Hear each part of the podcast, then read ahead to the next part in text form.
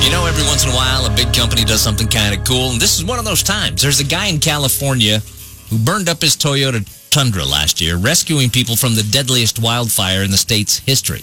Allyn Pierce is an intensive care nurse at Paradise, California, and last year he risked his life getting people out of the Camp Fire when it got too close to the hospital.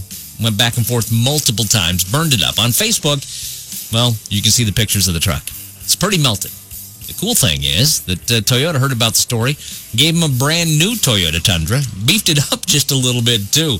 Uh, they put on bigger tires, put a lift kit on it, uh, put on board CO2 tank for him, and that's not where they stopped. No, they felt that the burn marks on the side of the truck were a badge of honor, so they gave him a custom paint job. Looks just like the same burn marks. They even added texture, so it feels like it too. But it's a brand new truck. You want to check it out? Just, uh, you know, go to Facebook, look for Allyn Pierce. You can see it right there.